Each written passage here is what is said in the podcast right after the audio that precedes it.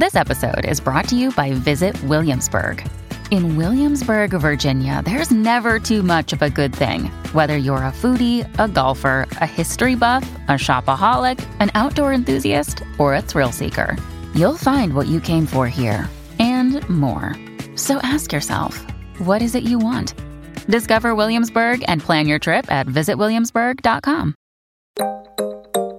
A woman born in the South in the 40s did not have a lot of ways to express themselves, especially not creatively. And so, for a woman like that to have a child with a Turkish Muslim immigrant, where I was still always the brown sheep, she achieved what seemed impossible her whole life. And that's why, even though I'm standing next to John Lewis, I said, Mama, we made it because we did.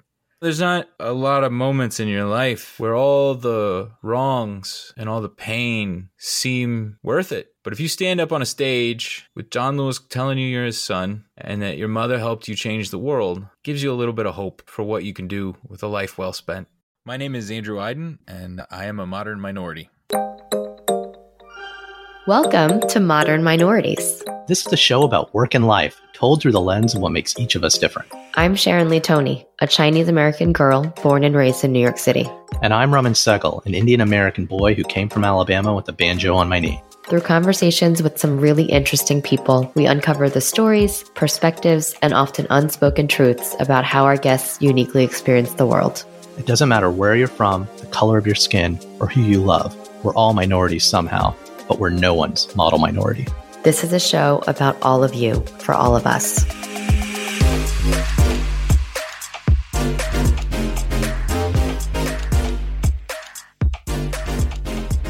On today's show, we're speaking with Andrew Aydin, creator and co author of the graphic memoir series March, which chronicles the life of Congressman and civil rights icon John Lewis. Andrew actually worked with Representative Lewis and co authored the book with him, illustrated by Nate Powell, and it's an award winning book that talks about the Jim Crow era, the civil rights movement, and all of the activism and the heroes from that time. But since then, Andrew has gotten out of politics and helped found Good Trouble Productions, which produces innovative nonfiction graphic novels and multimedia projects like March and Run, a sequel to the March trilogy. He actually writes for DC and Marvel Comics now, too. So it was just a lot of fun to talk to an activist and a nerd, Sharon. An activist and a nerd. That's a great way to describe Andrew he brought this energy that I think many of our guests have, but his was like amplified by 50 times. Like he came in and just really had such great stories to tell, as well as, you know, he, I don't want to spoil it, so definitely listen for this, but he talks about winning um, awards for March and literally recalls the moment that they talk about his mom's influence on all of this.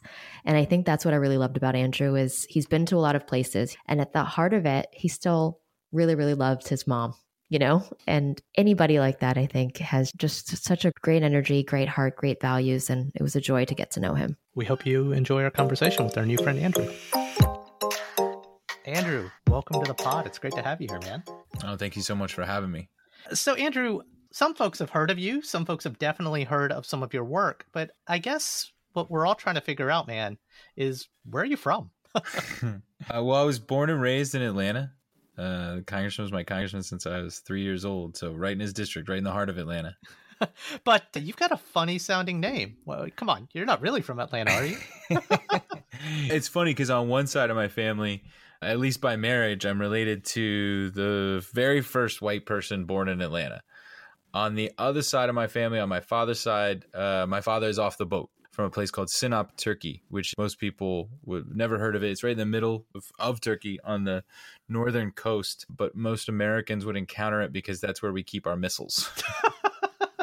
wait, wait. You said we, we being Americans, or we being your secret Turkish? Yeah, okay. the United States. Oh, I, I, yeah. If I had my secret missiles, the that would be a different thing. But no, the, the their Air Force, the Army, so one of the branches keeps a group of ICBMs, as last I recall. It was a point of political contention for a long time for America to keep those missiles there. When you think about the proximity to the then Soviet Union, and yeah, and, man, um, yeah.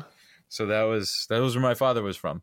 Well, on, on the flip side, just to nerd out a little bit, like because those missiles are there and those air bases are there, that's why we let the current Turkish government get away with some of the things they're doing.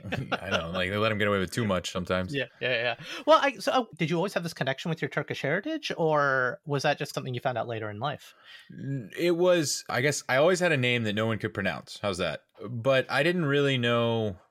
I didn't even know what my actual last name was until I was ten. My my father left when I was very young. He left when I was about three, and I never affected. I never saw him again after that. I rarely heard from him, and my mother was very intent on me looking like a quote unquote normal Atlanta white boy because she thought it would be easier for me. I can remember her saying that to me over mm. and over again. And when I remember I changed schools between the third and the fourth grade, and I always thought my name was my mother's name. My mother's maiden name was Van Buren, and that's what she went through, and that was my mm-hmm. middle name. But I didn't know that, and I remember going to school uh, for the first day of fourth grade, and the teacher calling out, and she butchered it. It was like Andrew Eiser, blah, blah, blah, right? And, right, and and they were they were she's sitting there like waiting for someone to raise their hand, and I, I'm like, I wonder who this other Andrew right. is. And I'm like looking around and then dawning on me that that was me. And she's looking at me because it was a very small school and there's only so many new kids.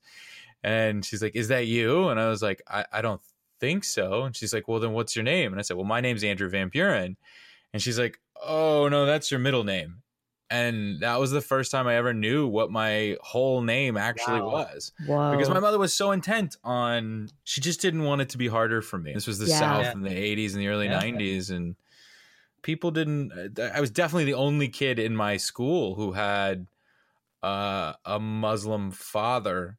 Mm-hmm. Actually, what I take that back. We did have one Iranian woman who mm-hmm. or, or, girl at the time who was in my class but that was it right like there was no exposure i, I, I didn't really understand well, it's, it it's funny it's funny you mentioned that girl though really quick as one of the sole not regular minorities so to speak in the south I, there's something i can identify with did you at least like seek out that girl or you just knew who she was? Or the contrast yeah we can't associate with each other because we're both trying to assimilate and fit in. It was a lot more of the latter. I remember yeah. we, we used to have this thing called cotillion right? It's a very southern thing. Pre-debutante cotillion which was like they started in the freshman year and i was supposed to go i was like it was like okay you go to these things with the other. At that point we had a it was also a lebanese girl who was in my class and it was like okay all of you guys stay together. You're allowed to date each other. You're allowed to you're pushed together. Don't mix with the normal white girls right? And maybe that was a little bit of their parents being afraid that they'd come home with some brown child or i i don't know but there's it, a special there's a special it's the racism is a,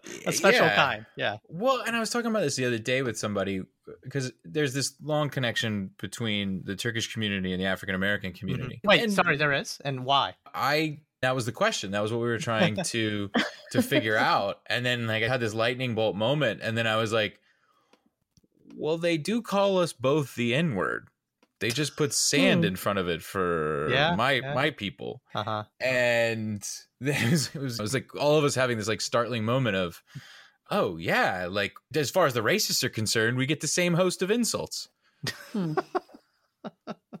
But something I've learned on this podcast, and it makes sense, the idea of passing, right? So you might have like half white, half black people that are white passing, so they go with it, right? Because it's going to be easier on them. And it sounds like that's what a lot of your mom was trying to do. Because I've been called the sand N word a couple of times growing up because I'm a deep shade of brown, right? Right. So did you ever lean into avoiding it? Because you remind me a little bit just based on your background, like the physical background I saw when we, we first started this chat. And I had a close friend in college, he's still a close friend, who we thought he was just like standard white guy. And then we later found out after we all left the South that he's actually half Jordanian Palestinian. And now he's got the beard, he leans into it, he goes back to occupied territories. And but in the years where you're trying to fit in, he just chose to yeah, that's that's a thing of convenience. Yeah, the thing that personified it most heavily to me is that as soon as I was able to grow facial hair, my mother was buying me razors and just like constantly on me about shaving. Yeah. yeah. Because as soon as I start growing out a beard, I look. You're an Arab. You're you're, yeah. you're a Middle Eastern guy. Yeah. yeah. And so that was that was where this, my mom like oh, she was very into like criticizing or critiquing how I was dressing or what I was looking like. And her way of saying it, when I looked a little bit too not white, would say, "Oh, you look like a thug." Wow. and she wasn't wrong in what she was trying to do.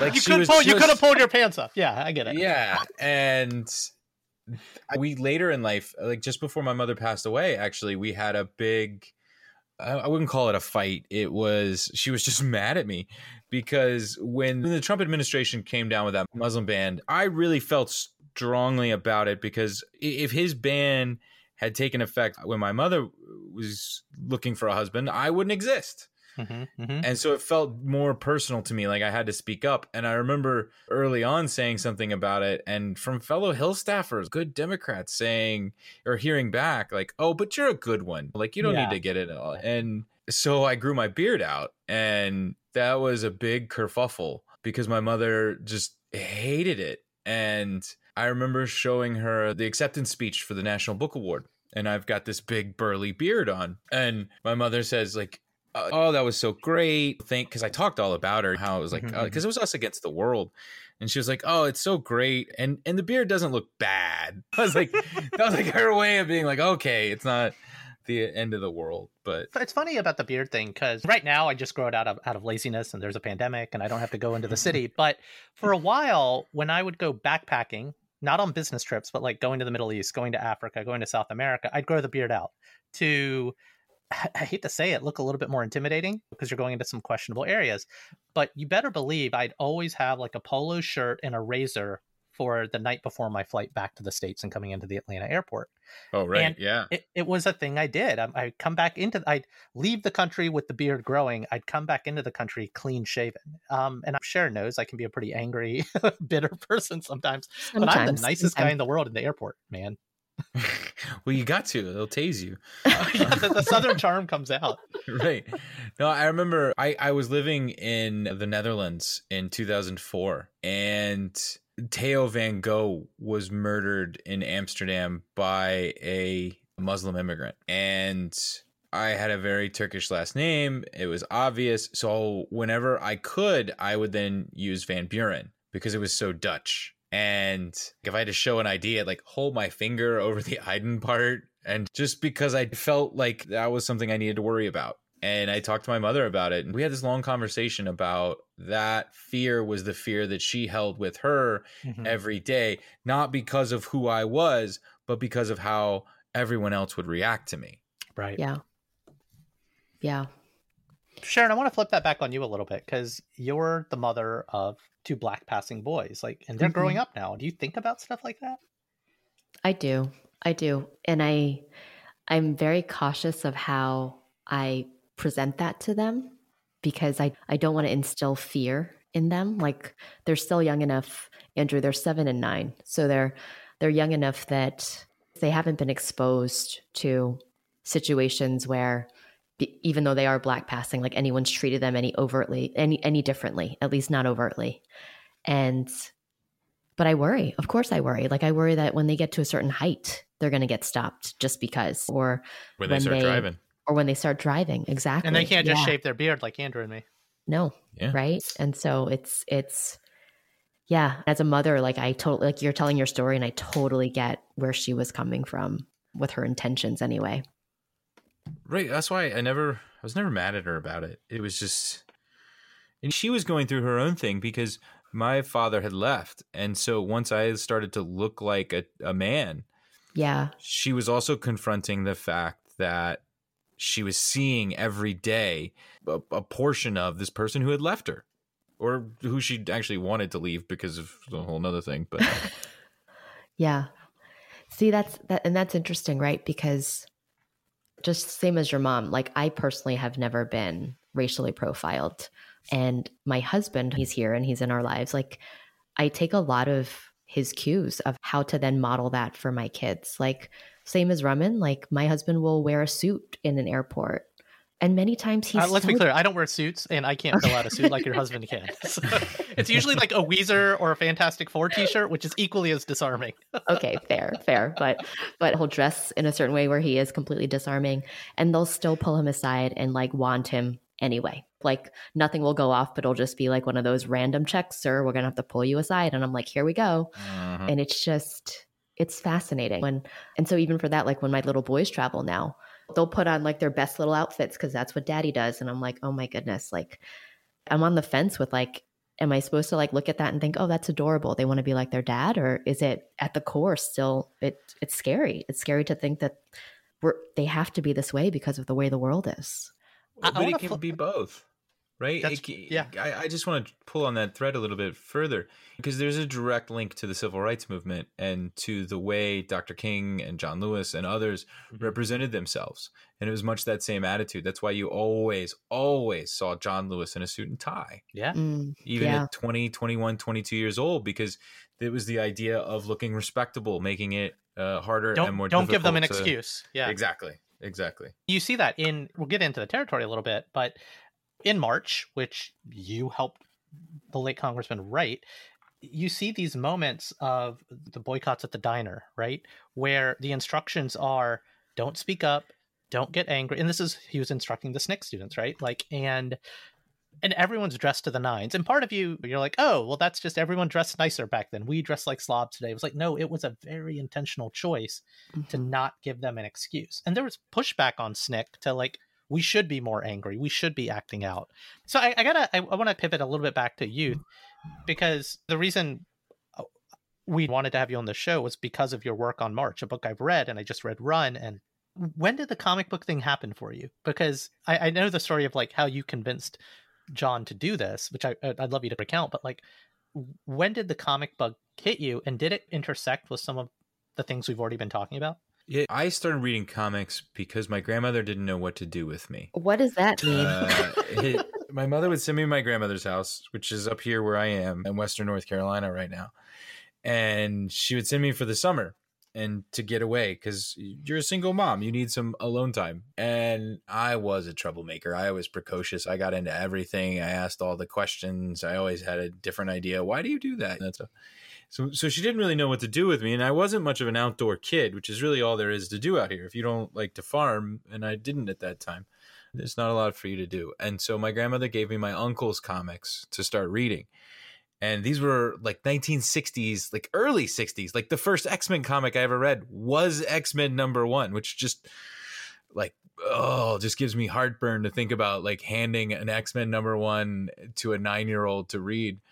But that's where I got started. And I really found that I loved them and started reading on my own. Also, Western North Carolina has a huge comic book community, like bizarrely large compared to the average city, town, region, whatever. There's one road in Asheville that has three comic book shops within four miles of each other. So for nerds, it's a heaven up here. But my grandmother, I remember I started reading them, and then my grandmother took me to Piggly Wiggly to go to the grocery store. And there was a spinner rack. And she said, yeah. He said, Do you want one? And I said, Yes. And so I got Uncanny X Men 317. I guess this would have been July of 1993, I want to say. So just before I turned 10. Maybe it was 94 was when that came out. And that's that's part of it was that I wanted to read stories about people who were doing the right thing because it was the right thing to do. I was from very early age internalized uh, a lot of anger about my father leaving. I, I felt responsible for it. Maybe I wasn't good enough. Maybe he didn't love me that much. And and this carried on like my whole life. My father, my father, just what a scumbag my father was. When he wrote his will, he did not claim me, not even like leave me anything. He didn't mention me as his child because I wasn't Muslim huh. And uh, so so i was i was carrying a lot of that in fact the only time my father wrote me after he left was right after september 11th and even at 18 i was like oh my dad's worried about getting deported because he was an engineer Mhm. and if you're a muslim engineer in the united states right after september 11th you were worried yeah. and the only time i ever heard from him until i showed up on television and in the papers and What- then all I- of a sudden September 11th, though. So I'm just genuinely curious. Why did he reach out on September 11th? Was it out of worry? Was it out of warning? What was the impetus for it in that, or just because the shared trauma in our country causes us to reach out to people we love? uh, so he didn't mention this would have been like a month after september 11th he sent this Uh-huh, letter uh-huh.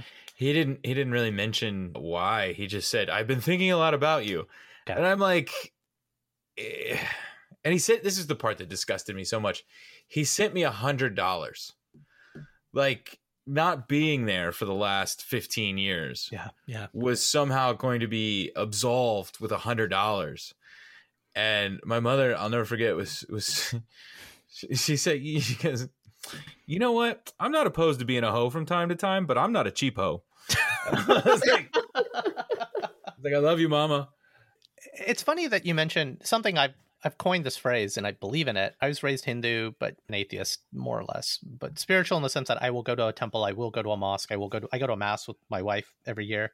But I, I call this thing superhero morality because these superheroes were doing the right thing because it was the right thing to do. Right. Not because there was some religious conviction or even example, although you could say the X-Men were following Charles Xavier, who was a proxy for Martin Luther King, versus the other proxy that Magneto was. I, I think about that a lot and about I remember when I was reading March, probably the first time when I discovered it at the library, that why were these guys doing it? There was a religious angle to it, just like Gandhi had a religious angle, and something that got him into trouble with Muslims was he was bringing Hinduism into his morality. That's literally why Muslims disagreed with Gandhi on many of his political policies. But in a Judeo Christian country, to root a lot of the civil rights movement in churches because that's where community was. I, I, don't know. As I was reading March, I was like, oh, this is superhero morality. They're still fighting for what's right, and they're fighting because the X Men, man, they lose more often than they win. And I don't know. Is was that some of the appeal? The appeal, particularly with the X Men, to me was this idea that we were born extraordinary and that people didn't recognize it yet. Mm-hmm. My mother instilled; she was always she put so much pressure on like the threat was like, do you want to grow up and and flip burgers at McDonald's or something like that? Mm-hmm. And you're I better like, than that, yeah. yeah, which working at McDonald's is respectable. I don't, but for her, it was, it was that she had put so much into me that I needed that, that, that she really instilled in me the belief that I would do something extraordinary. Yeah. Um, although I think in some ways March and everything else that came with it, particularly at the age it happened, really took her by surprise. Mm-hmm. Why? But oh well, I remember uh, just before my mother passed, I asked her because because all right, so my my mom after I got a second medal. Like you get a medal for the National Book Award, and then I got the Sibert medal, and so I mm-hmm. had some medals, which is a weird thing to have a collection of. And my mom said, "She goes, can I have one of your medals? you have more than one." And I was like, "Of course, of course." So I gave her the National Book Award medal, the finalist medal that you get, and I came back to see her. I'd given it to her at Christmas, and I came back to see her for her birthday, and mom, I was wearing it in the yard while she was weeding. Look at that. And she was so proud of you. yeah, and I and I asked some of the people in town later. I was like, "Wait, "Did did you ever see Mama wearing a, a medal?" And they're like, "My God, she wore medals. She wore your medal to the grocery store. Like she looked like Flavor Flav, like because these are big medals." And so so I asked her before she passed. I said, I "said Mama, when we were growing up, did you ever think I would ever really win awards like this or a prize like this or do anything at this level at this age. And my mother said sweetheart i, I love you with all my heart. But no i did Huh. not. And i and i thought about that in the context where mama was just hoping i would live a middle class upper middle mm-hmm, class mm-hmm, life that mm-hmm, i wouldn't be struggling for money like she was. And and then i thought about it a little bit more and i realized that before my mother passed, I had managed to surpass her wildest dreams for her, for me. yeah. Mm-hmm. Yeah. And, and I talk about that a lot when I visit kids because having lost my mother, that memory gives me more comfort than just about anything Mhm. because it means when she passed, she had achieved her goals that she had put on me Mhm. because she was a woman born in the South in the 40s. And a Mhm. woman born in the South in the 40s did not have a lot of ways to express themselves, especially not creatively. They would barely give my mom a bank account when because she didn't have a husband. Mhm. Right. And so for a woman like that to have a child with a Turkish Muslim immigrant Mhm. where everybody in the family and they loved me dearly, but I was still always the brown sheep, for lack of a better word. She achieved what seemed impossible to her her whole life. And that's why if you ever do see the National Book Award speech, even though I'm standing next to John Lewis, my speech is all about my mother. And I said, Mama, we made it Hmm. because we did. And uh, you know, even the congressman recognized that. He, my old high school, invited me back to speak, and the congressman went with me. And we, we give this speech. And I had gotten a scholarship to a prep school, and so I went. And I never quite fit in, but I, I made some really, really great friends. And uh, Mama really never felt like she fit in. And so I give my little lecture about like, hey, all you kids who think you're cool now, you're not going to be cool forever. Like, watch out for the nerds; they're going to take over and probably be your boss. like, really, just a, a smart alecky but honest speech about where life was going to take them based on my own experiences. And then the congressman, like, as I'm sitting there giving like all this like, haha, I won speech, the congressman gets up and he says, none of us would be here today without a very special woman. Mhm. And he calls out my mother Oh, and he says, None of us would be here without you. Could you please stand up and be recognized? And it was like something out of school ties, right? Where this whole prep school stands up and cheers and applauds her. And she was sitting next to the admissions director, who was as surprised as anybody at how my life turned out but who was incredibly supportive and they're crying and everybody's crying. And and the congressman says thank you for giving this young man to this world. He's become like a son to me and i'm just glad we're all family. Oh, and uh, you know there's not a lot of moments in your life that you can have where all the wrongs and all the pain seem worth it. But if you stand up on a stage in Atlanta at one of those schools with John Lewis telling you you're his son hmm and that your mother helped you change the world, it makes it gives you a little bit of hope for what you can do with a life well spent. yeah. So, Andrew, how did this start? Like, when you pitched the idea to John Lewis, how did he respond? Like, how did that come to be? Or, or Oh, where, where'd you even get the idea, like the audacity of pitching the idea? That's true. Actually, let's start there. Like, how would how how would you even think to pitch him a comic book? Weren't you afraid to be like, get back to work? We have other Yeah. like r- real shit to do. One of the things that people who've known me my whole life will always say about me is that I am not afraid to speak my mind and, and offer up different ideas. I think at that time, part of it, if I'm truly honest, part of it too was that I felt such a deep connection to John Lewis, even though I'd only been working for him for about a year and a half by that point. He had really taken me under his wing and we just liked each other. The way I put it is we were the same weird. And That's awesome.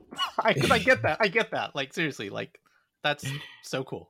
Yeah, like we would we would we we, we love to go to auctions, right? And he would take some other staffers from time to time and they would get bored and meanwhile I'd be like, No, Congressman, we can't leave. I want to see this item. He would just because he he always liked to buy art and then he would see like comic book art and he'd be like, Oh, Andrew, look, and he'd get excited. Then I'd see a chicken. I'd be like, Congressman, look at the chicken. And and we would like amp each other up. We just really had that we just really enjoyed spending time together and to be able to have that connection in the midst of the politics of it and everybody else jostling for position i was never trying to i was actually pretty terrible at trying to move up.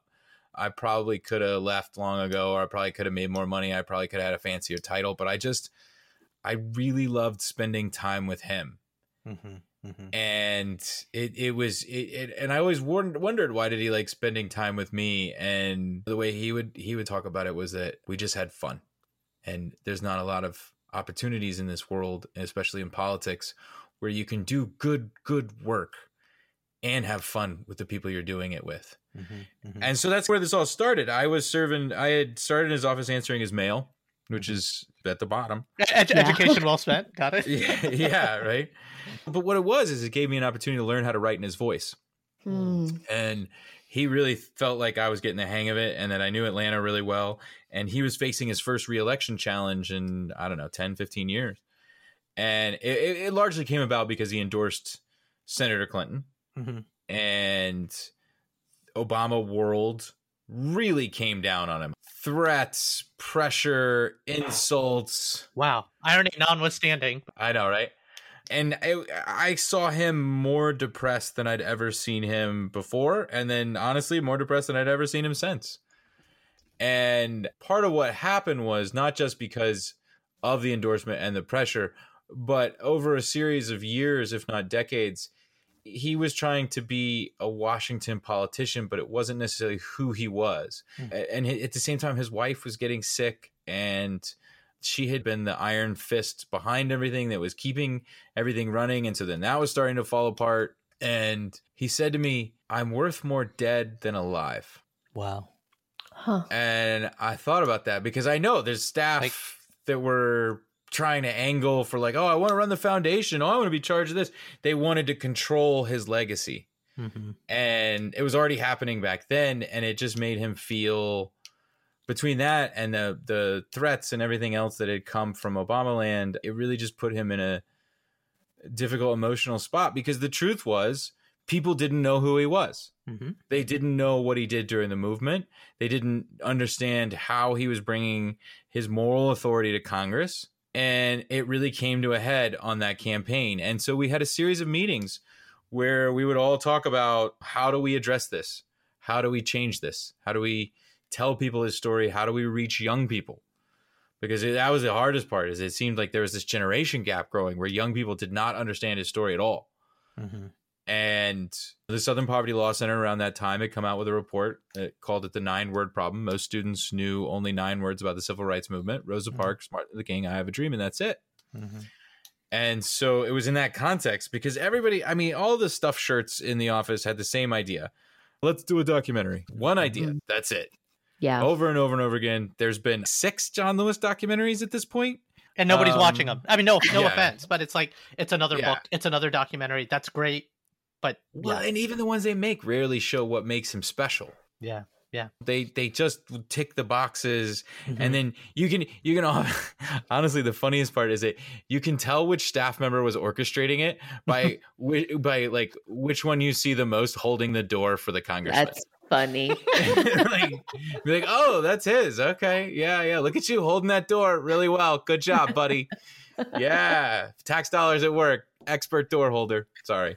And i i i don't know. I was so i had my own vantage point. None of that seemed interesting. And it came from a place of like actually loving him as a human being. And it wasn't a career at that point. It was that i had this relationship with this mentor and this friend. And also always searching for father figures because i didn't have one. And so I was in a meeting and it was towards the end of the campaign and folks were starting to talk about what they were going to do after the campaign was over. And some folks said they were going to go to the beach, some folks said they were going to go see their parents and I said I was going to Dragon Con. yes.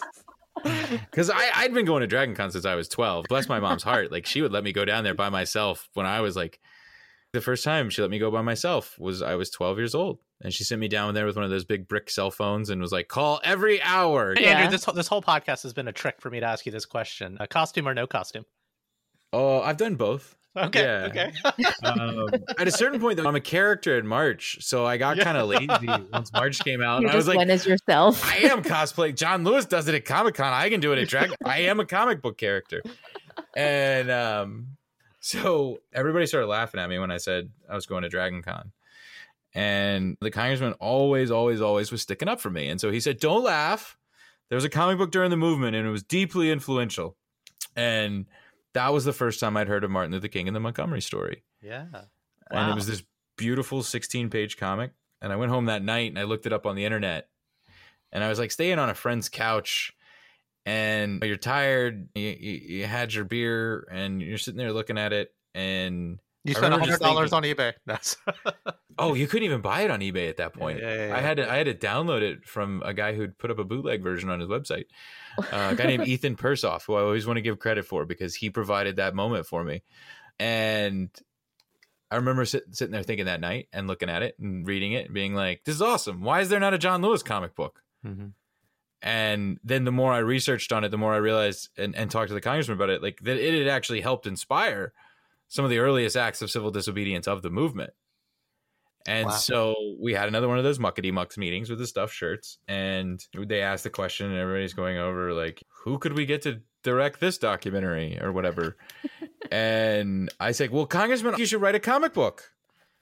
And it was just like pitch silence, like a few half chuckles, but this time no one's gonna like openly laugh at me because they don't want to get reprimanded by the boss again. Yeah. And and the congressman he looked at me and he he just says, oh well maybe and then like it just moves on and i remember i asked him about it later and he, he said son i thought you'd lost your mind nice. So at that moment, you feel the judgment. Maybe you don't feel shame for the judgment, but people are laughing at you, and your mentor is laughing at you a little bit. Why'd you stick with it? But the- Like that, this is really important for me. At that exact moment, why did you keep sticking with it? I think it was twofold one in my heart i knew it would work Yeah. and two i felt like it was the only thing i could do that the older generation in the office wouldn't be able to stop Hmm. Wow.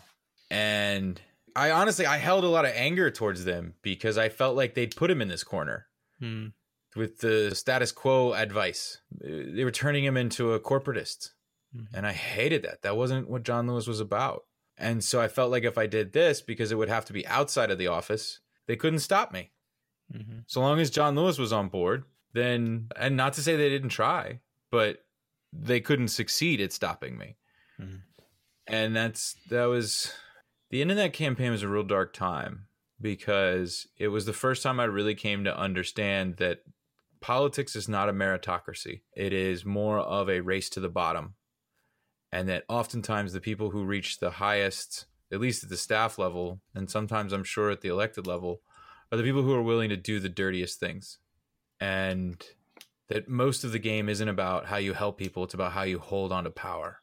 And that at 23, 24 was, it hurt because I had so much hope and optimism. I went into politics because I wanted to help people like my mother. And I felt like even in John Lewis's office, it should, especially in John Lewis's office, it shouldn't be like that.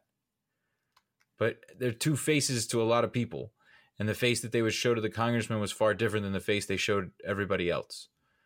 So I walked away from that campaign being like, if if if anyone's going to be able to help John Lewis, it's me, and this is how I do it. And there was also part of this is important to understand is that the thing that I could do in the congressional office was use social media to tell his story in a different way. hmm And so that's where the mugshot tweet comes from. The first member to ever tweet his mugshot, which everybody thought was like a terrible idea. And then it goes viral. And then everybody's like, I thought that was a great idea. And you're like, sure you did.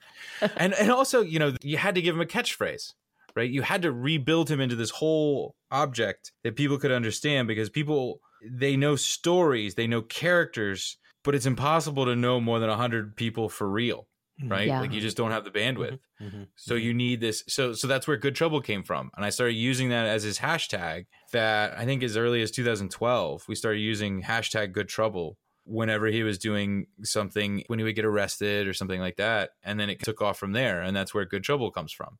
That's why my email is andrew at goodtrouble.com because I registered that domain before it was a thing. And you know that that was it. You had to reimagine who he was. And part of what I've been struggling with lately is the realization that there are countless other John Lewises out there who haven't had that transformation yet.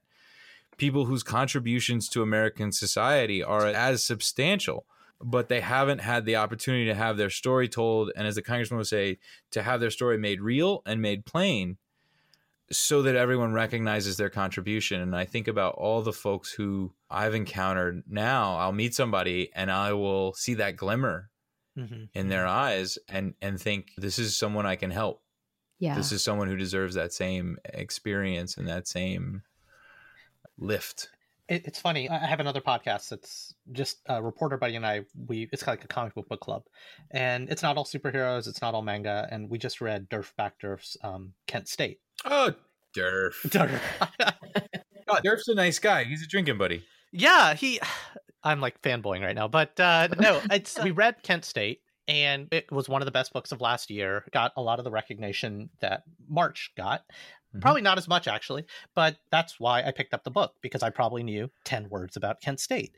And we read it, and it's like injecting it into your vein to watch a movie or to read a graphic novel. And I would argue reading a graphic novel is a lower lift than making a film, right? And, and it's a powerful medium. So you talk about all those people's or all those stories that have not been told, have not been heard. And I've been saying this for years. It's just such a powerful medium to to get across a story in a much easier way than watching another documentary about Kent State or the civil rights movement or even a mm-hmm. novel, fictional or non-fictional, right? Like mm. so I I, so I, I want to go a little bit back to that story. So everyone's like laughing at you, and then you persist. What was that moment when the congressman said yes? Like, because there's a pretty funny story there about how you got roped into it. I wouldn't say I got roped into it. I would say I was told that if it was going to happen, it would be my responsibility. Mission accomplished. Love that. It was it was funny because it was like it was like the last week of the campaign, and it's hot, man. It's July in Georgia, and we're out hammering in yard signs over by the congressman's house, and he's got he he would do this thing where he wore his suit shirt with a tie underneath his campaign t-shirt.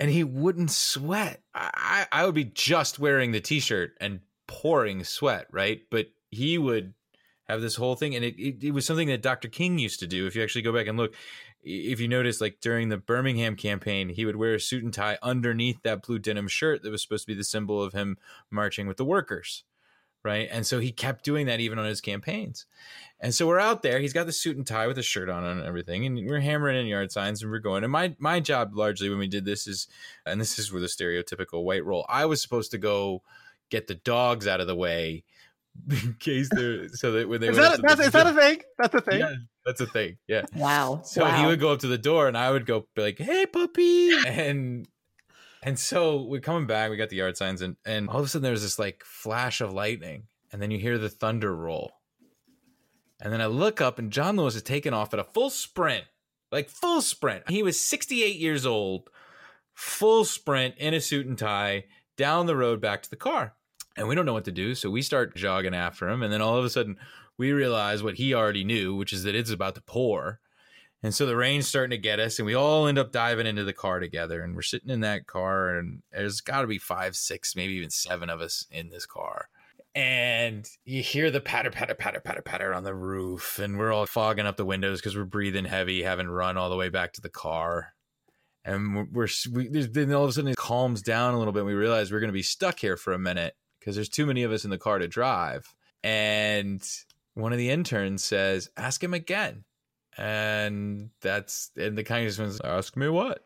So congressman, you should write a comic book and I I really believe that he went and talked to his wife about it because his wife was a librarian and she was so clever. She understood so much. I think that's why they got along so well because they were both people who were ahead of their time. And I said, "Well, Congressman, you should write a comic book. It would help teach a, a another generation or something like that." And he said he looked back at me and he had that little smirk when he makes up his mind and he's about to get up to mischief. And he said, okay, let's do it. Or I said, okay, I'll do it, but only if you write it with me. And that was when he said yes. And in fairness, it took us five plus years. Yeah. These things look easy. They're not easy yeah. to make. well, and the other thing was everybody in publishing said no.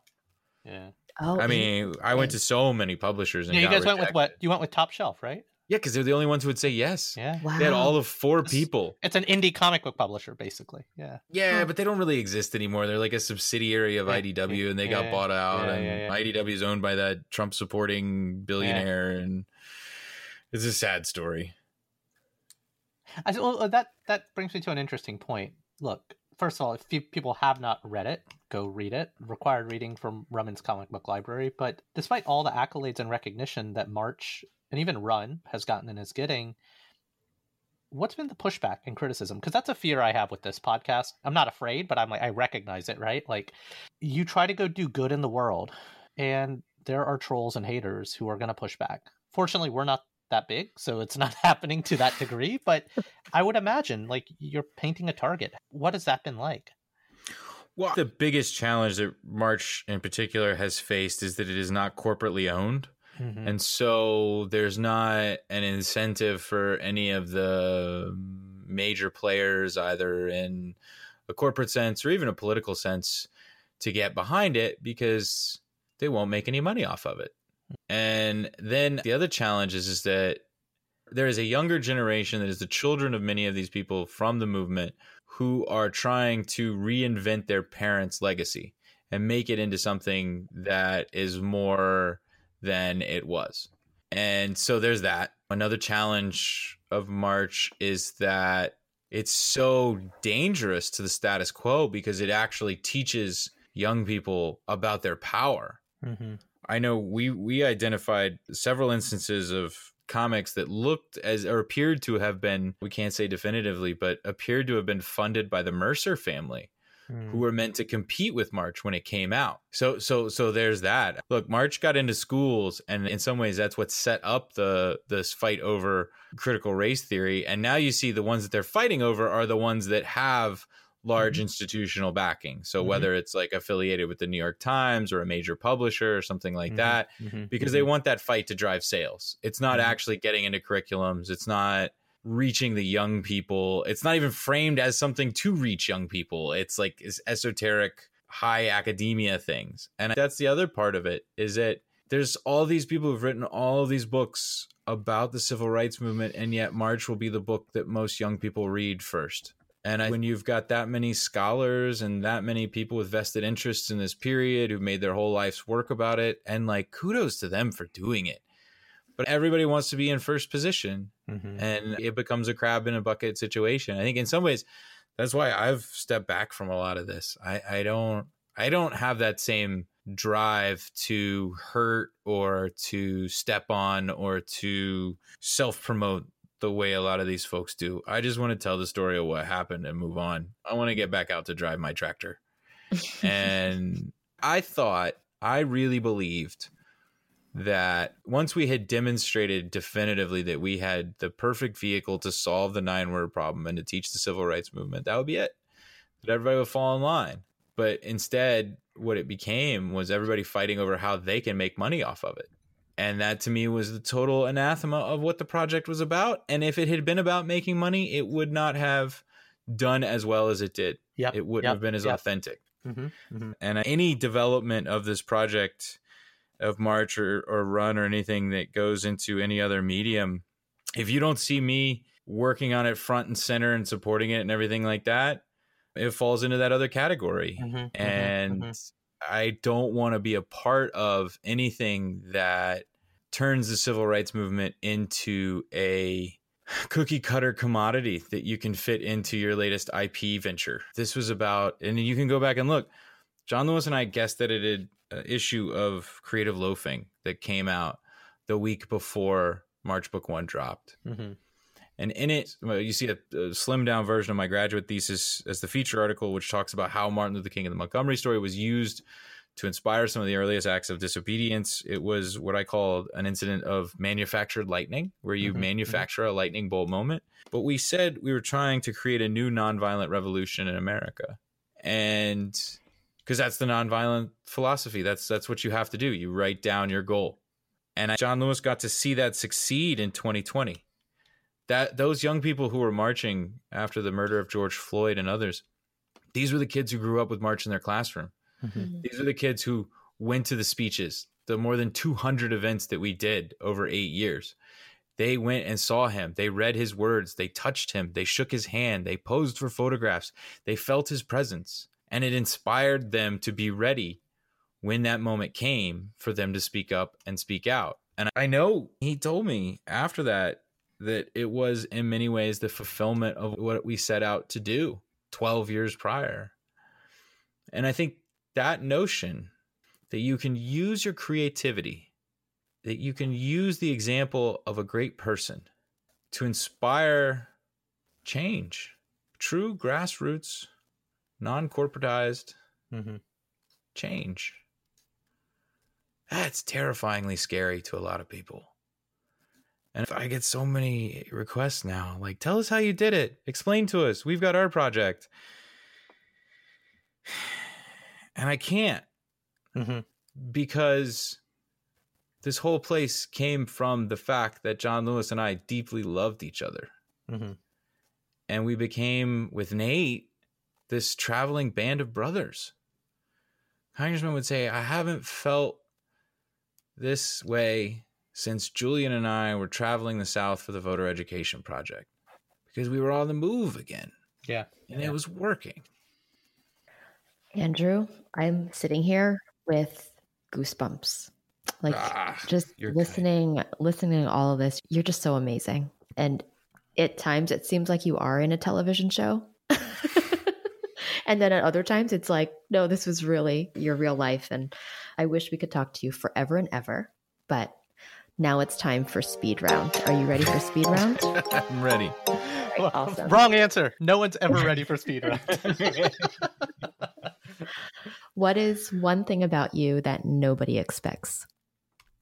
Oh, my action figure collection. Oh, them's fighting words, my friend. I'm about to like open up a box. how, like, yeah. Ooh, what are I we mean, talking? Like, be- how it can- many? my whole basement. I got the five foot Jabba sail barge over there, the katana. All right, you win. What? I've got I've got three different versions of the Sentinel just above my desk. My wife made me give away my Sentinel. I'm pretty upset about that still. Oh, you on- you only had one I, Sentinel? Oh, exactly. I, I've already declared loss here.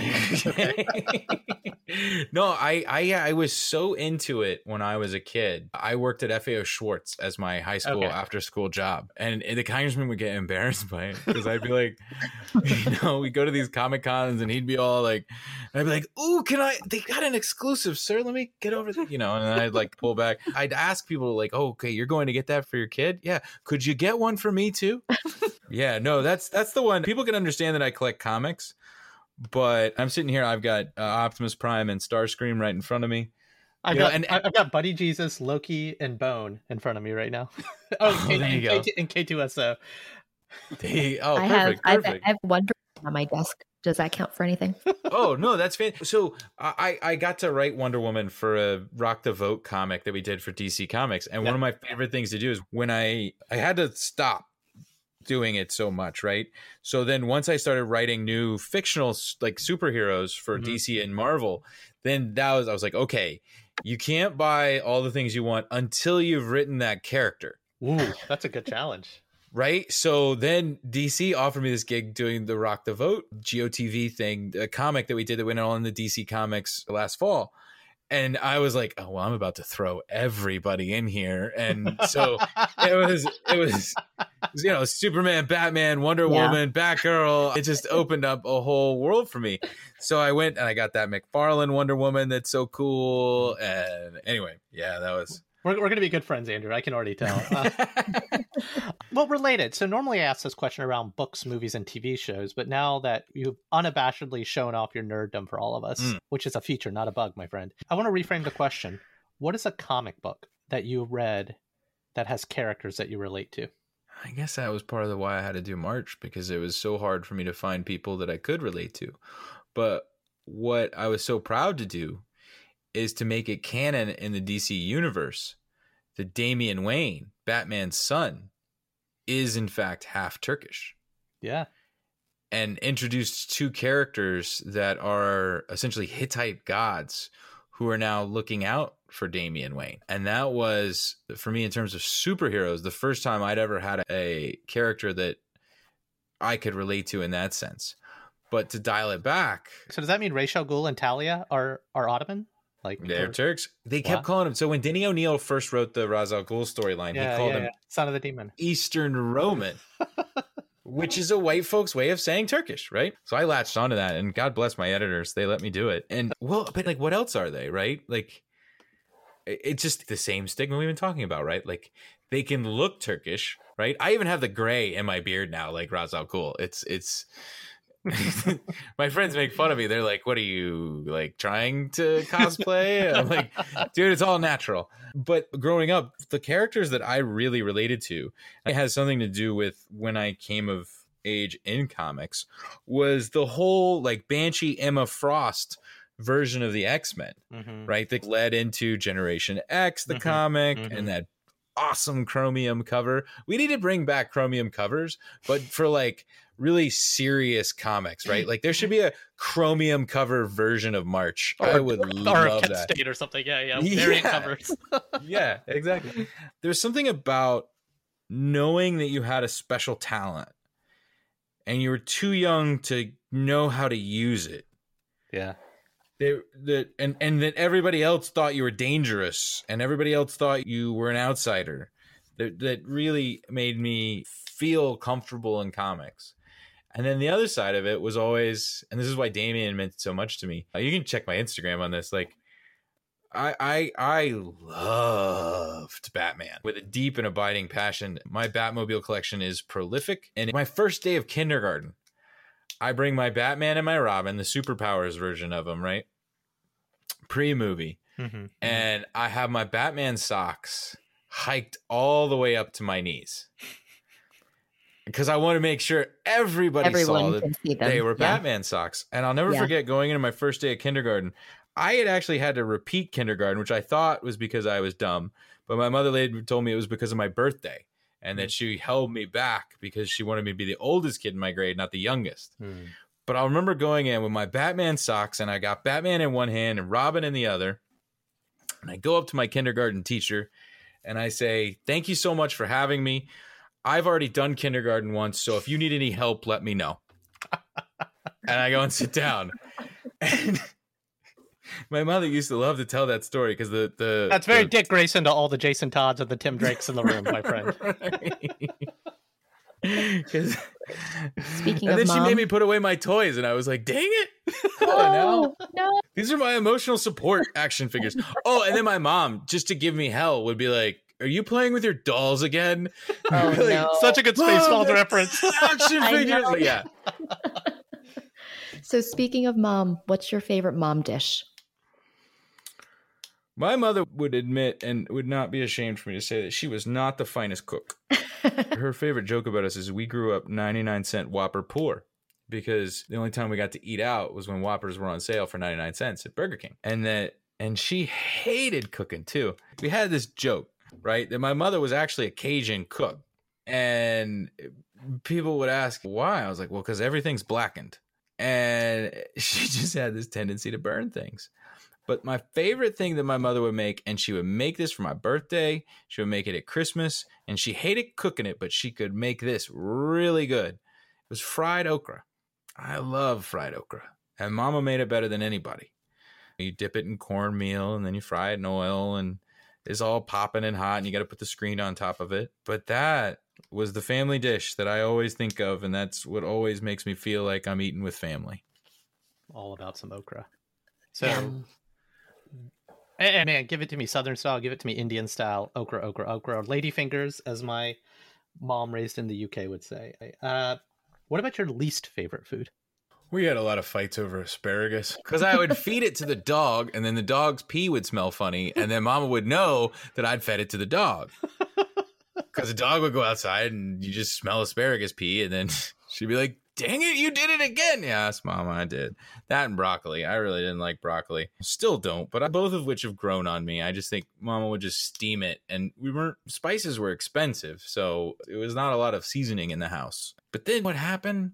Mama moved up here and she started growing it all herself. Uh, maybe this would have been a better story for the other question, but she started growing her own carrots, her own asparagus, cauliflower, broccoli. Those things tasted better to me than any fruits or vegetables I'd ever had in my whole life. And it was something about mama growing it on her own land with her own hands. Yeah. It just it just tasted better and I really loved it. Yeah. It's amazing. Who is someone out there that you'd want to interview on a podcast? Hmm. I really want to talk to this guy, Alfred Hassler. Alfred Hassler was the gentleman who originally had the idea for Martin Luther King and the Montgomery story in 1956. And he shepherded it through, and he did not like comics. I've gotten to know his children because I wrote my graduate thesis Mm-hmm. as the first history of it. And his children are fantastic and they've been wonderful to stay in touch with. But the story they always tell me is they're like, Daddy hated comic books. He thought they were for, they were like not, they basically they rotted your brain. Mhm. So The video games of the era, right? Exactly, right.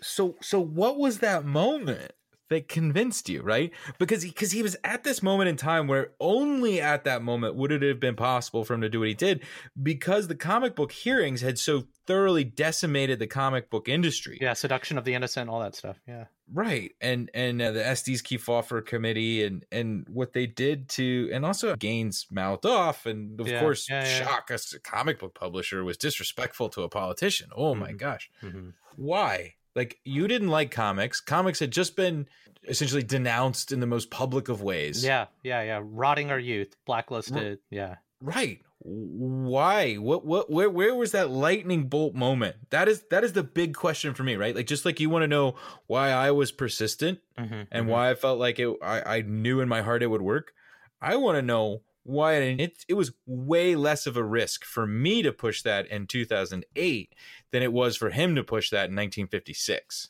Yeah. that's i'd really love to talk to him honestly the other one i i, I would just love to interview my mother again Mm. um, so I, I live with ghosts.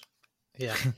That's really what I've become. It's it's funny. This podcast was born out of another project I did a few years ago, where I just wanted to interview a bunch of people from my life, and a lot about that, more and more. Um, seen too much death in my life, and it's like I don't want to have regrets for conversations I never had. So Yeah. Yeah. But it's, I, I remember being afraid, and my mother didn't want to be interviewed on camera mhm.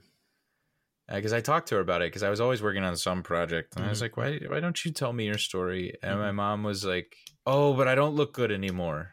yeah, And then the strangest thing, when my mother died, they send in the priest or the reverend or the minister. I don't even know what he was. Because I was with her, I was, and I'm sitting at the foot of her bed.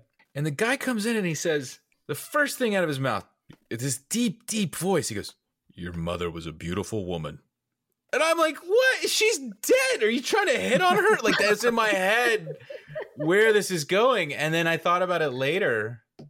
And I was like, I wish she could have heard that Mm. that even dead, they thought she was a beautiful woman. And she spent so much of her life believing all the bullshit about beauty standards and everything else. yeah, yeah. That at 70, she still looked better than 90% of the folks out there. People still thought she was beautiful. And that I wish she had been able to internalize that while she was alive. Mm. That goes for a lot of women out there too, I, and men as well. I hope we all realize how beautiful we are in our youth Yeah. and and how beautiful we continue to be that a gray hair or a wrinkle is not some sort of uh, scar Mhm. but it is a sign of a well-lived life yes. that dovetails into our final question. And Andrew, what does being a modern minority mean to you? it means i can talk about it finally Mm. I, I spent so much of my life pretending to be something i wasn't trying to fit in with a group of people that i didn't fully understand and never felt like i i i was a part of and and it's like now th- there's not a lot of half turks out there but there are a few. But there's a lot more people out there with the same feelings i have about who i am where you don't feel like you're part of one group or the other. That you exist in some middle space that is uncomfortable for people to recognize. And it's like you look at the census data right? The jump in other in terms of the ethnic groups was substantial more substantial than it's ever been. Mm-hmm, mm-hmm. And that is a reckoning that we are going to have to have in our understanding about what it is to simply identify someone's ethnic group Mm-hmm. or whether or not they're a minority. That because of the American experiment, that we truly did become a melting pot. But what are the children of those who melted? Mm-hmm. Mm-hmm. Where do they fit? And I think even the people who have two parents of the same ethnicity, we are still, particularly children of immigrants, Mm-hmm.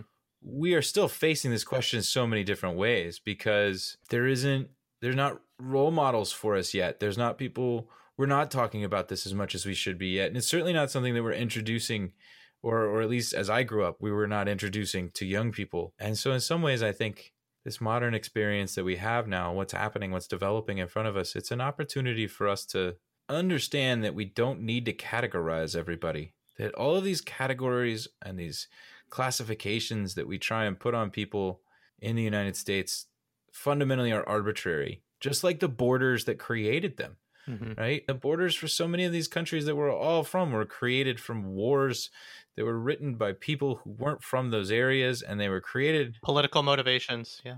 Exactly. I hope that eventually we realize that all of us, in some way or another, are a minority, and that what makes America strongest is when we realize that we bring these differences to the table not to divide, but to express and to strengthen the core of this country.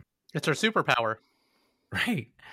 I mean, what other nation on earth has so many different groups of people with so many different traditions and so many different sets of beliefs that we can draw from, that we can use as inspiration to, as the congressman would say, redeem the soul of America?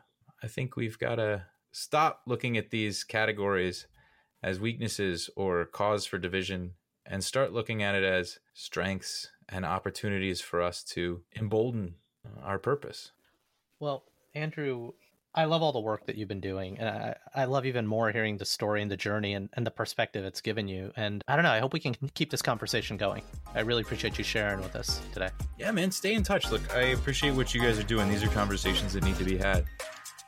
And that's our show.